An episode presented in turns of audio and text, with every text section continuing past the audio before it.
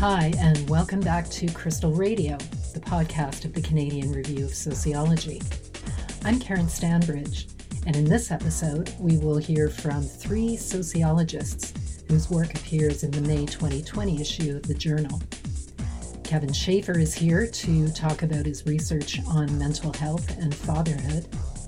Kathleen Hillier will answer the question Will they stay or will they go? As it pertains to youth in Canada's provincial north. And Isabel Stamm will tell us about process oriented sociology and give us an overview of the special section on process oriented analysis that appears in the May 2020 issue of the journal. So, lots of ground to cover today. Let's begin.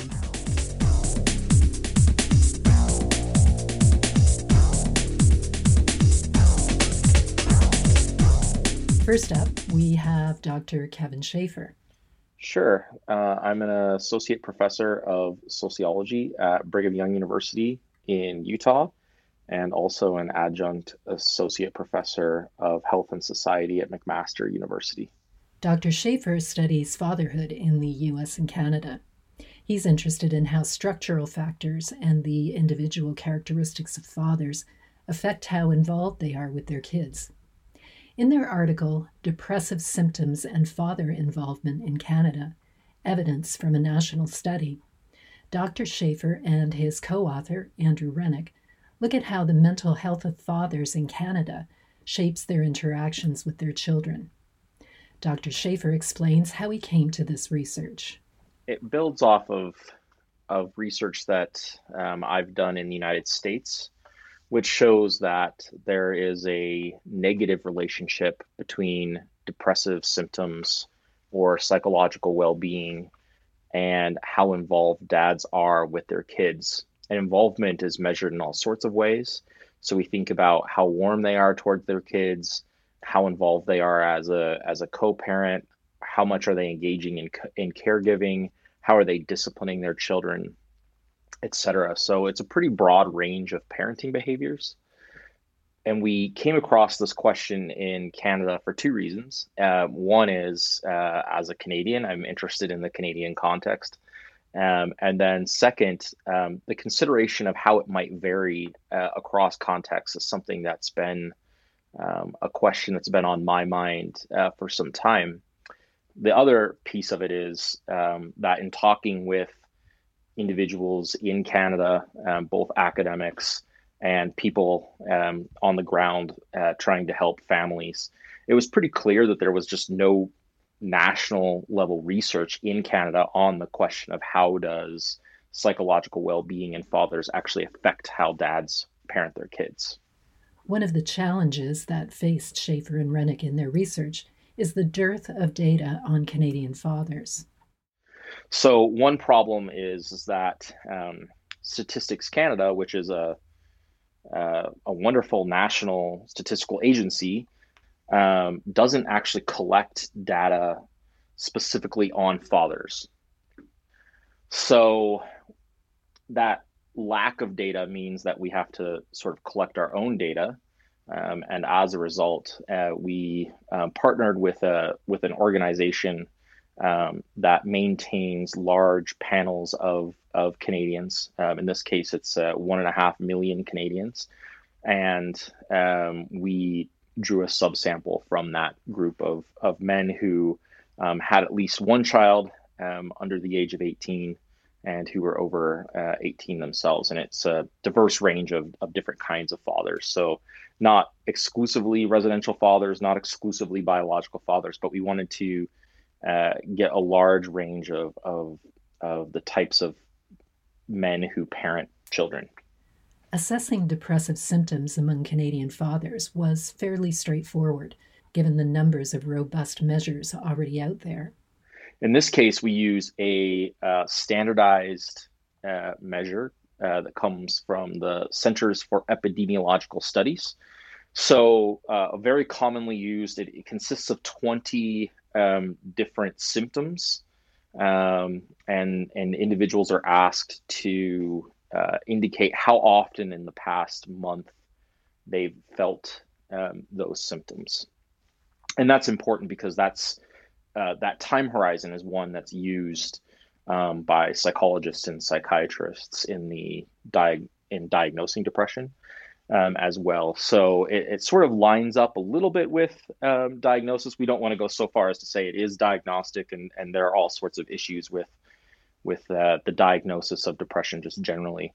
So, uh, but we we do capture a broad range of symptoms um, and scale them together um, in a way that gives us an understanding of of how depressed someone is from um, not at all to extremely. The real focus of Shafer and Rennick's research, however, is on father involvement, a much more difficult concept to operationalize. How did they do it? Um, we don't have really good standardized measures of um, father involvement. There really aren't scales out there that that really um, address those measures and, and how to capture how men parent. So as a result, we um, measure a lot of different behaviors, and they sort of fall into two camps. One is what we call instrumental behaviors. Instrumental behaviors are those things that um, are really focused on providing for the child's uh, needs, right? So, caregiving, for example, is an instrumental behavior. And then emotional behaviors. So, those are things like showing your child warmth, being loving towards your child as well. So, we want to capture both of those aspects. And so, the way that we did this is we um, looked at measures in all kinds of other data sets of how father involvement was captured and we put them all in our data and boiled them down to the ones that um, are most effectively measure father involvement. So those things that that hang together the best. All told, Shafer and Rennick compiled data on over 2,000 fathers from across Canada. Some of their results were expected, but there were unexpected outcomes too. Yeah, so um, perhaps um, not surprisingly, um, depressive symptoms are uh, are negatively associated with father involvement. So fathers who exhibit more depressive symptoms are less warm towards their kids. Um, they provide less emotional support towards their children, and they engage in things like harsh discipline, and that that's like uh, spanking or or screaming at your children, um, far more. I think the thing that is most surprising, I think the thing that's most interesting in the Canadian context versus what has been found in other contexts like the United States and United Kingdom is that there was not a relationship between depressive symptoms and paternal engagement with caregiving. Um, those things that we might traditionally think of as feminine or maternal behaviors. And that is the case um, in the US and UK. In other words, um, in the US and UK, dads who exhibit high levels of depressive symptoms withdraw from caregiving. Um, that wasn't the case in our data. And I think that suggests um, that there's something different in, the Canadian context and that mental health manifests itself according to um, the kinds of uh, social norms that exist within a society. So if there's a higher expectation that dads will be involved in caregiving um, in the Canadian context, then they may be less likely, even though they are feeling depressed, to withdraw from those caregiving behaviors. Um, and so we think it's a pretty um, unique and interesting pattern that's definitely um, raises more questions about how this might vary um, in other places as well. The absence of regional differences is a really interesting outcome. It suggests that there's something happening at the national level that may be shaping fathering behaviors in Canada. We were a little bit surprised that we didn't find differences by region um, because there is some pretty decent evidence that there is some variability across region. Obviously, some aspects of Canada, like the prairie provinces, are far more rural and they might um, behave in ways that are different than more urban uh, places in Canada. Um, I will say that we've also um, looked at this in, in data for a forthcoming book that compares fathering in Canada versus the United States and those cross national differences um, hold as well. So um, it does appear to be more of a, a broad phenomenon in Canada versus a phenomenon that's that's regional. So, what would the authors like us to take away from their analysis? Yeah, so I mean, I think I think a couple of things. One um, is really the significance and the importance of understanding phenomenon within a particular context um, and not just making broad assumptions that things look the same in places that look a lot like each other. The second takeaway is, I think, um, really an understanding of uh, the importance of of fathers and the importance of father involvement for um, the well-being of of not only children but also um, families as a whole and I think this has been a really understudied phenomenon. I think it's also one that's been particularly understudied by sociologists. Um, but I think sociologists have a particular set of skills and a particular viewpoint that I think is beneficial because of the numerous structural barriers that exist towards positive father involvement. So those are the two biggest takeaways that I hope people uh, capture out of this out of this paper, and I also hope that it's beneficial to a broad audience, not just simply academics, but that it's broadly applicable to people who are are working with and are who are interested in how to get dads more involved and more engaged in the lives of their kids. You can read and find details on the complete study in the article Depressive Symptoms and Father Involvement in Canada Evidence from a National Study by Kevin Shafer and Andrew Rennick in the May 2020 issue of the Canadian Review of Sociology. And thanks to Dr. Shafer for joining us. Thanks for having me. It's been a pleasure.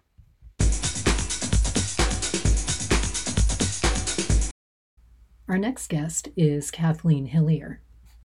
I'm a postdoctoral fellow at Nipissing University, and I work with doc- Dr. David Zarifa. He's a Canada Research Chair, and he focuses on life course transitions in northern and rural communities. Dr. Hillier and her colleagues Yujiro Sano, David Zarifa, and Michael Haan have an article in the May 2020 issue of the Canadian Review of Sociology entitled Will They Stay or Will They Go? Examining the brain drain in Canada's provincial north. The term brain drain is used by all sorts of groups for all sorts of reasons. Dr. Hillier clarifies her team's usage.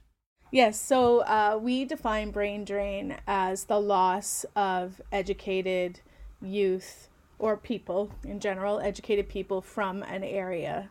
So um, we hear a lot about brain drain in terms of, you know, Canadians moving to the U.S for jobs, um, but it also happens between provinces. And in our case, we're looking at north to south brain drain.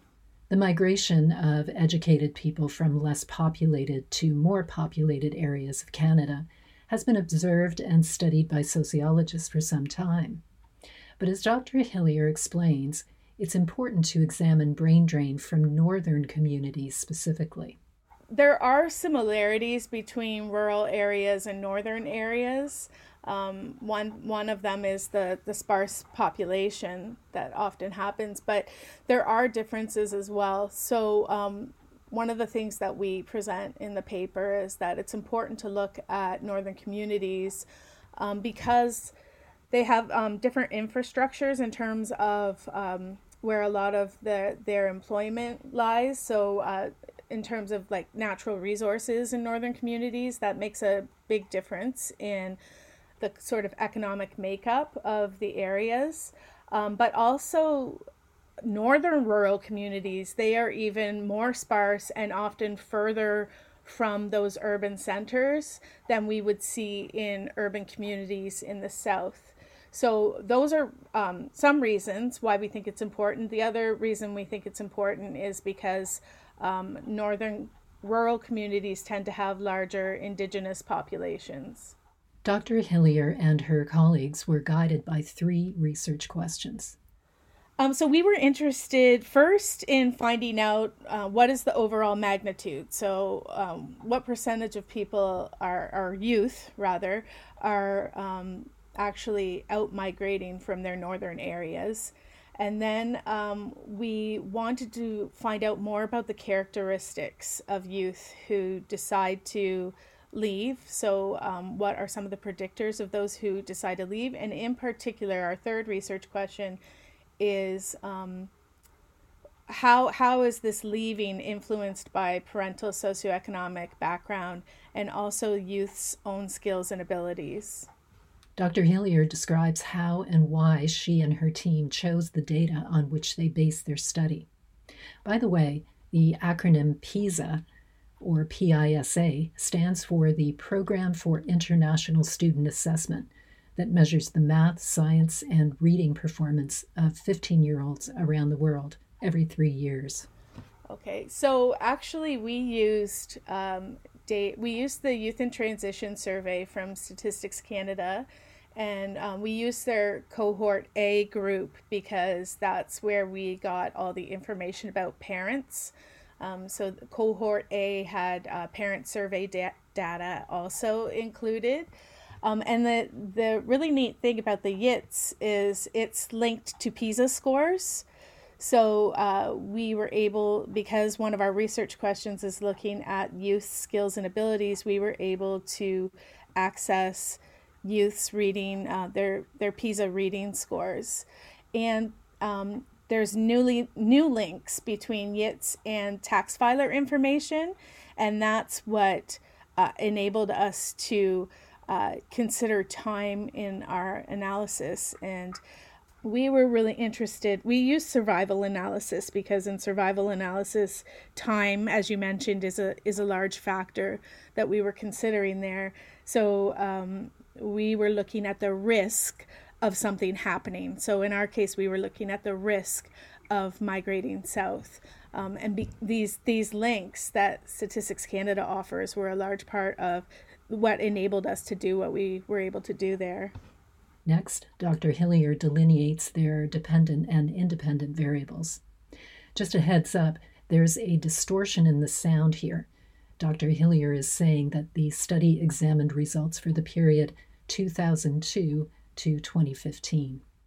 Um, so our dependent variable was that risk. So the risk associated associated with migrating out of a northern area um, and we were looking between the years of 2002 to 2009, which is what the data enabled us to do.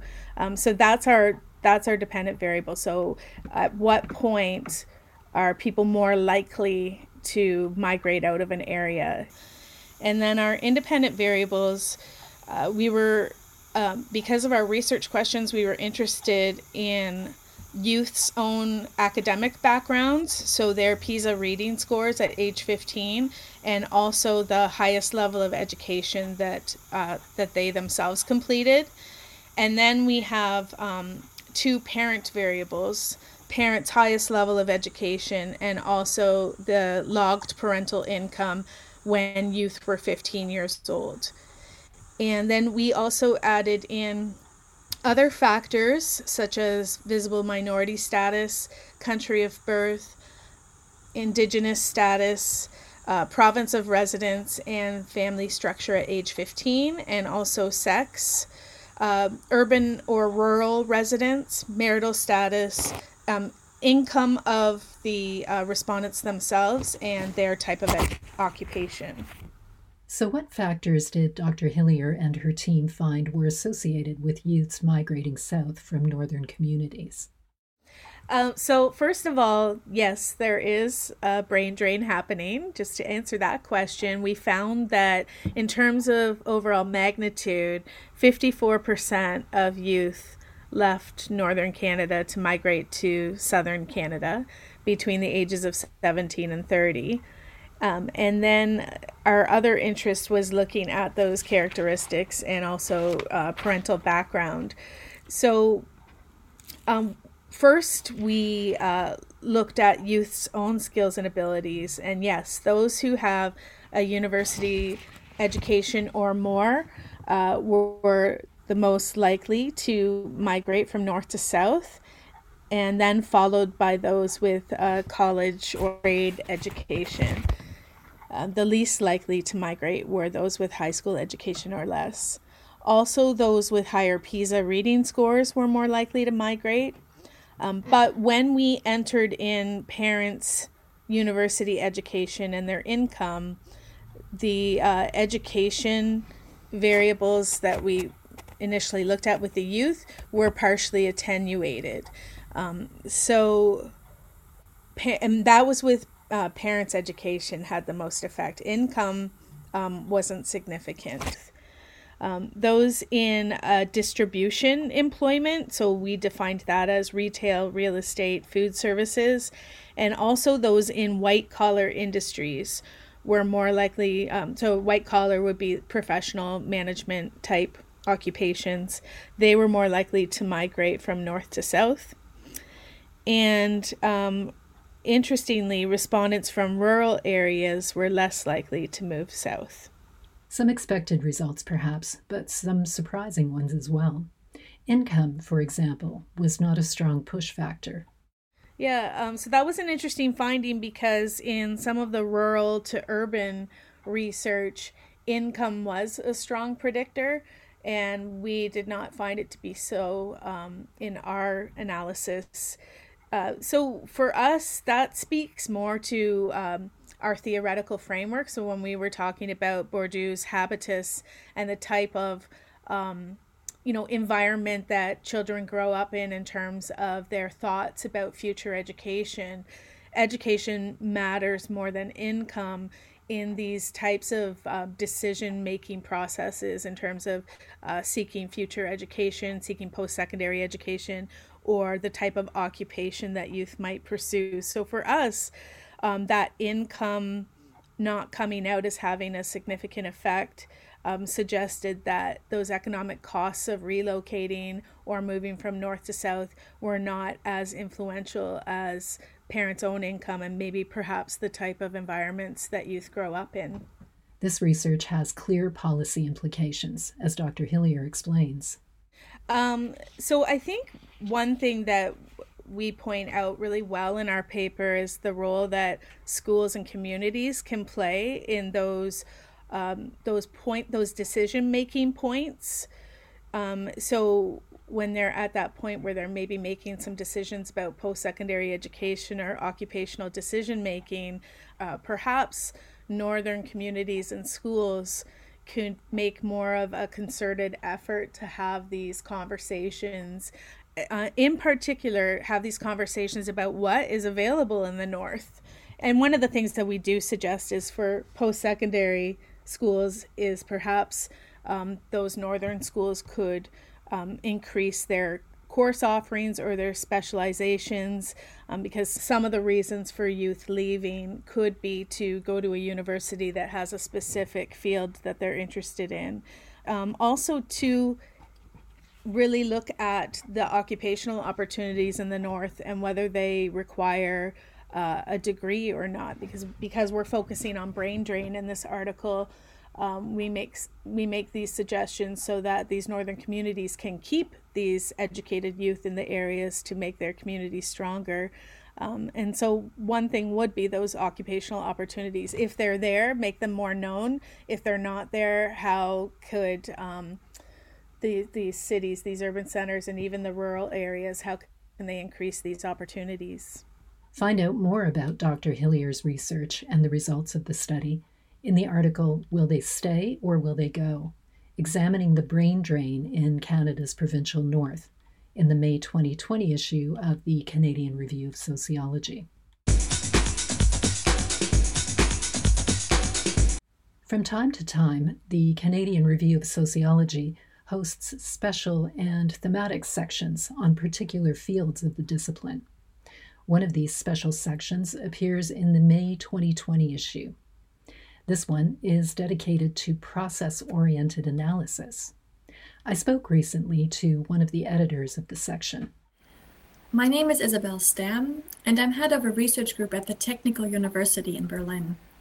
My primary research interests are entrepreneurship, the relationship of groups and organizations, and capitalist dynamics. Dr. Stamm, along with fellow editors Andreas Schmitz, Maria Norkus, and Nina Baur, provide the introduction to the section, which features three articles on process oriented analysis. I asked Dr. Stamm what exactly constitutes process oriented analysis. Basically, any analysis of social phenomena that embrace a process perspective fall under the umbrella term process oriented analysis. In general, social theory really stresses the importance of thinking in categories of temporal change. Just think of some basic concepts such as modernization, socialization, or even social conflict. One of the strengths of contemporary sociology is that it has many different analytical tools at its disposal for tackling historicity, change, and eventually temporality. But, and this is a big but, the emphasis on process on a theoretical level is only scarcely translated into a reflection of its methodological and methodological implications. Key questions arising are what do social scientists mean by process in terms of space, time, and levels of analysis? And how can social scientists empirically grasp social processes? And how can um, we start and define start and end points of processes and what methods are adequate to model and analyze these processes. In other words, how do you measure a moving target? This is why sociologists who adopt a process oriented perspective in their work need to consider their methods carefully. A discussion of methodological issues of a process orientation in sociology is essential to improve um, empirical social research on social change processes. Knowledge on such change processes, um, think of globalization or climate change or the ongoing pandemic, are in high demand, and we need to reflect upon the ways we can set up methodological designs that are able to adequately depict and analyze such change processes. In addition, we're in a world with an increased use of new type of big data, and this calls for a sensitivity towards the processes of data production. Our everyday social practices are more and more intertwined with automated methods of data collecting and thus creating a recursive relationship between data protection and social practices. A methodological debate about process analysis is thus helpful to decode not only ongoing societal change, but also advances methods adequate to deal with digital process generated data. The three articles featured in the special section on process oriented analysis all contribute to the discussion around process oriented methodologies in different ways. So, the, the three articles included um, all set different starting points for a methodological discussion of process oriented analysis. Thilo Grenz engages um, in a methodological reflection on process produced data as well as a reflective perspective on contemporary processes in digitalization. The second article, um, authored by Jannis Hergesell, Nina Baur, and Lili Braunisch, reflect upon implications of a process perspective on sampling strategies. This includes aspects of duration and temporal patterns over cases, as well as time frames and um, periodization. And finally, Admon Brown um, presents um, the established tradition of agent based modeling as a way to model processes between entities in a systematic and controlled environment. What this special section brings home is that, to some extent, all sociologists are process oriented scholars, whether we think of ourselves that way or not, which is why the research that appears here is pertinent to all of us, as Dr. Stamm explains. Well, as I already indicated, this theme section aims at initiating a debate about methodological underpinnings of process oriented analysis. Each of the three articles in this section sets a starting point to think through process generated data, process oriented sampling strategies, or methods adequate to model processes. The takeaway for the reader of this special section is thus a sensitivity towards methodological issues implied in a process perspective that will need to be addressed in their own empirical designs. Hence, the special issue equips um, social researchers with important reflection points and guidelines for their own empirical work. Find and read the articles featured in the thematic section on process oriented analysis in the May 2020 issue of the Canadian Review of Sociology.